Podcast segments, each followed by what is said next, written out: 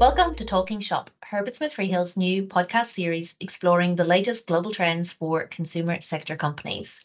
My name is Aoife Xuereb, a partner and commercial litigator in our Melbourne office, specialising in defending class actions and product liability litigation with a particular focus on the consumer sector.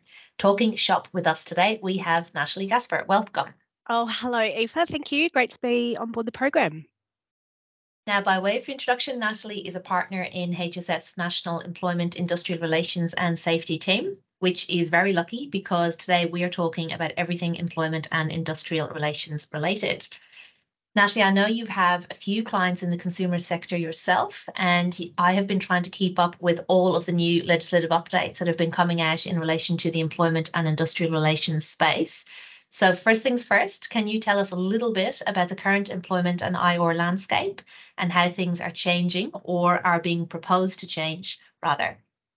Yeah, well, look, Aoife, we're also trying to keep up with everything that's happened. There has been a lot of legislative change that has already taken place or is slated to occur in the coming months. So the current government went into the election some time ago now, promising to make some changes in relation to industrial relations. Following on from that, there was the Job Summit, you might recall, Aoife, which was an amalgam of sector leads from both industry and union bodies to come together and talk about what changes needed to occur from an industrial relations perspective. Now, the government has been really, really clear all along through its legislative change that it wants to achieve a few core pillars or principles. And there's heaps and heaps of detail, reams and reams of legislation, explanatory memoranda and the like. But I think when you strip it back, there's three main pillars of change. So the government's very clear that it wants to increase secure forms of employment, which is kind of code word for reducing insecure types of employment, on which, of course, our consumer sector clients are often quite heavily reliant. So we're talking about casuals, we're talking about the use of labour hire, particularly in warehousing environments during busy peak periods like Christmas trade, and we're talking about the use of independent contractors as well. So one really key plank of all these legislative reforms is reducing the incidence of what is described as insecure work. The second key pillar for all these reforms is focused on, again, really unapologetically, increasing the real wages of Australians, the real take-home pay of Australians. Now, of course, we're in a quite unique economic environment at the moment. There's wage suppression, there's cost of living pressures and the like, and that's having quite profound impacts on the consumer sector as a whole. But this legislation, and where the rub is saying, well, at the end of the day, people, Australians, should go home with more pay in their pocket. So that's a really interesting theme that comes out. The third thematic sort of story, I suppose, coming out of this legislation is the continued increased focus on compliance. Now, that isn't acute to the employment and industrial relations sector. Aoife, you'll appreciate that there is a growing trend in corporates towards criminalisation or holding boards accountable for the behaviours of their organisations beyond traditional sort of corporate crime, so to speak. So this legislation, again, moves us in that way. So what we are seeing, to bring all that together, is a really profound change in the whole industrial relations architecture in this system. And I think it's fair to say a rebalancing of the power. In fact, the pendulum's probably shifting the other way after many years of a coalition-led government to really empower workers, to really empower and embolden unions to advance their claims on behalf of workers. And we've got a very busy industrial tribunal indeed in the Fair Work Commission, which has been granted a whole host of new powers. So a lot of these changes have already come into effect as part of the Secure Jobs, Better Pay reforms, which became operative just a few months ago. But what is currently being debated is what's known as the closing loopholes legislation. You would have read about that and seen some of that in the press. Our listeners have been granted a brief reprieve, I suppose. So a lot of those legislative changes were looked to take effect very quickly after royal assent, and the government was quite hell-bent on moving that through before Christmas. But the Senate has held things up, and it'll be referred to a Senate committee for a report with legislative changes we're expecting around Q1, Q2 of next year, Aoife. So heaps in that context. Yeah, lots happening there. And look, Nat, just maybe to pick up on two things. So the first is around, you know, how are the reforms increasing job security? You've obviously touched off that, but any other thoughts that you had on that would be really interesting. And then secondary to that is sort of just understanding, you know, what are the real practical impacts for our clients, particularly in the consumer sector, of all of these developments? Yeah, absolutely. Well, look, the consumer sector is particularly susceptible to retail ebbs and flow, and, you know, peaks in demand and less. And so we are coming into the peak trade season with Christmas approaching. What most retailers do is flex up their workforces to cope with that. So there is increased trading hours. Of course, there's greater demand on the supply chain in the network. So typically what will happen is that there will be a call for casual, Christmas casuals, for example, and in warehousing type operations, an increased reliance on labour hire to top up, you know, your pickers and packers and the like. Now, in the casual space, what is happening, I think it's unfortunate, to be honest, both for employers and for employees, is that we're moving back into a world where we were, admittedly, as a country about 18 months or 2 years ago, where there is a great deal of uncertainty attended to who, in fact, is a casual employee.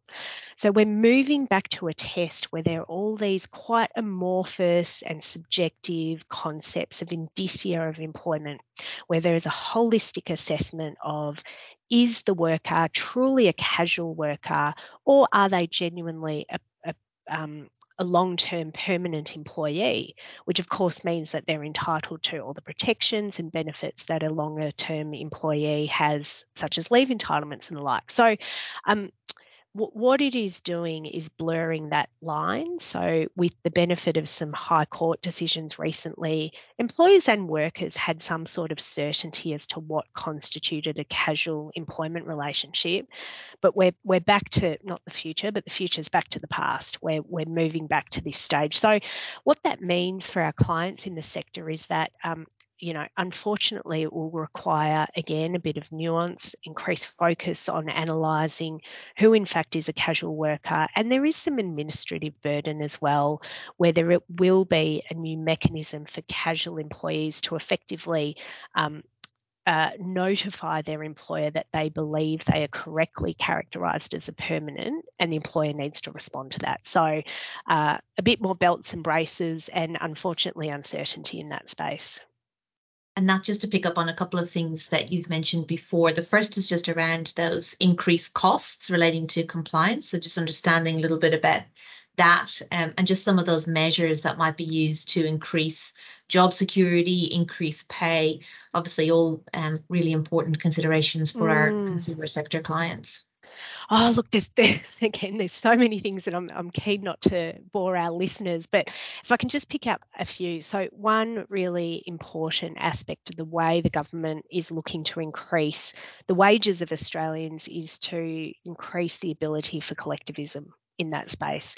And so what that means is there is a far greater focus on enterprise bargaining in organisations. So a great, very many retail employers are operating on enterprise agreements that are long since expired, or they're perhaps operating just under the terms and conditions of the retail award.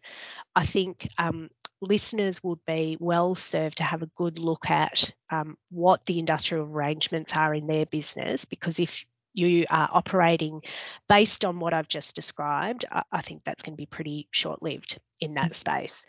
I think there's some other really sort of direct ways that remuneration and costs will increase. And the other, there's some quite profound changes happening in the road transport sector. So I was talking before about collectivism. The changes in this sector are really profound, Aoife. So what is happening is that up and down the supply chain, and particularly through road transport distribution operations, there will be the ability for road transport drivers who traditionally operate under an owner-driver, independent contractor type arrangement to get together and for them to bargain collectively with their union for terms and conditions of employment, but also for the Fair Work Commission to set what's called an MSO, but it's not dissimilar to the modern award system that we have for employees. So again, unapologetically, that's designed to increase the wages of participants in that sector. And of course, well, where does that money come from? At the end of the day, it's going to be passed on to the end consumer or absorbed somewhere along that supply chain. So there's a couple of really clear examples, I think, for clients in that sector to have a view to. And that we've discussed, obviously, increased labour costs, increased compliance costs. What else is on the horizon, or what else can we expect?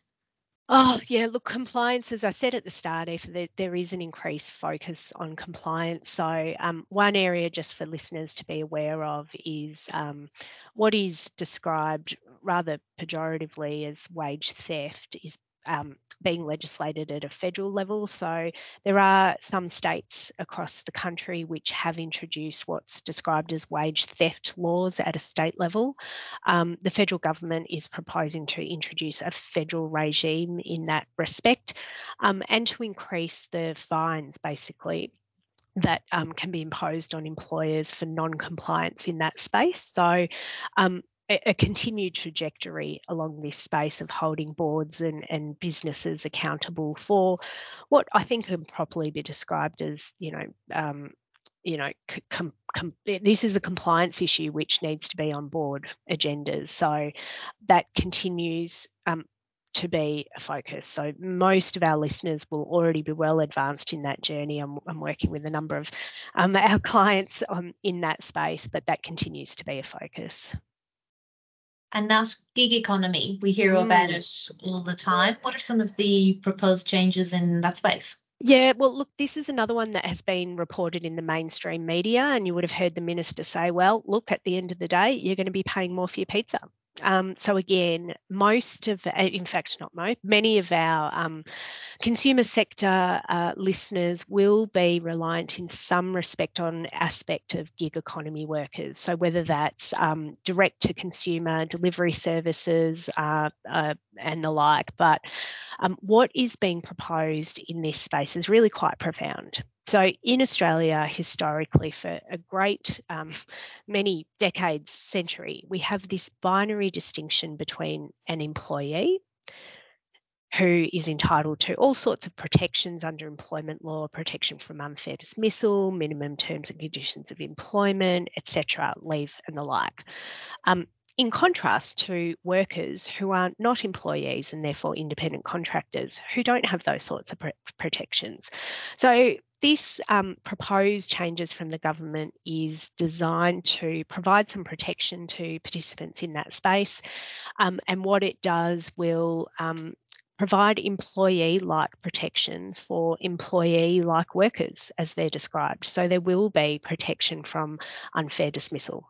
From removal from platforms. There will be certain representational rights. There will be the ability for the Fair Work Commission to provide employee-like forums and terms and conditions of employee-like employment. So we really are moving to what I would describe as a three-tier sort of economy, I suppose, where the gold class standard for protections is your traditional employees, noting, as we've discussed, about the push towards permanency of that work group.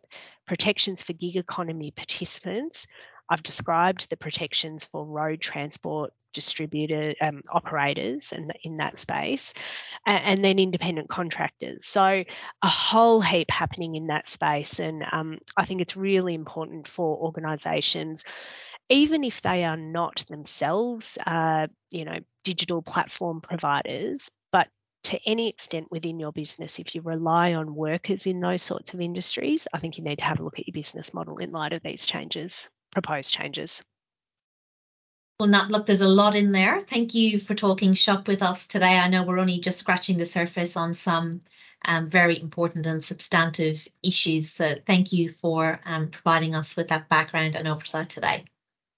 Pleasure, Aoife. And look, as you said, that we have just scratched the surface, but our National Employment, Industrial Relations and Safety team have put together a really helpful suite of resources that can help you guide your business stakeholders through this journey. It's a tool that we're updating regularly, so you can find that on our website, a guide to resources, and we're continually releasing vlogs. So we are brave enough to put our faces on glorious high definition, but you can listen the good old-fashioned way through a podcast as well. So heaps of resources, so please do reach out to your HSF contact if you'd like some more information in that space.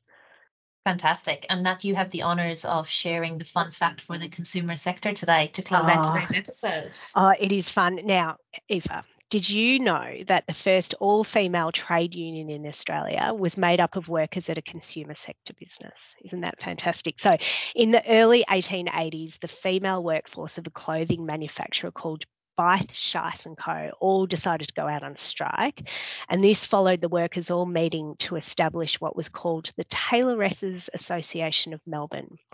And the Tailoresses Association would later merge with other garment workers' union to form the Victorian branch of the Federated Clothing Trades Union in 1907. Fantastic. Thank you, Nat, and thank you to our listeners.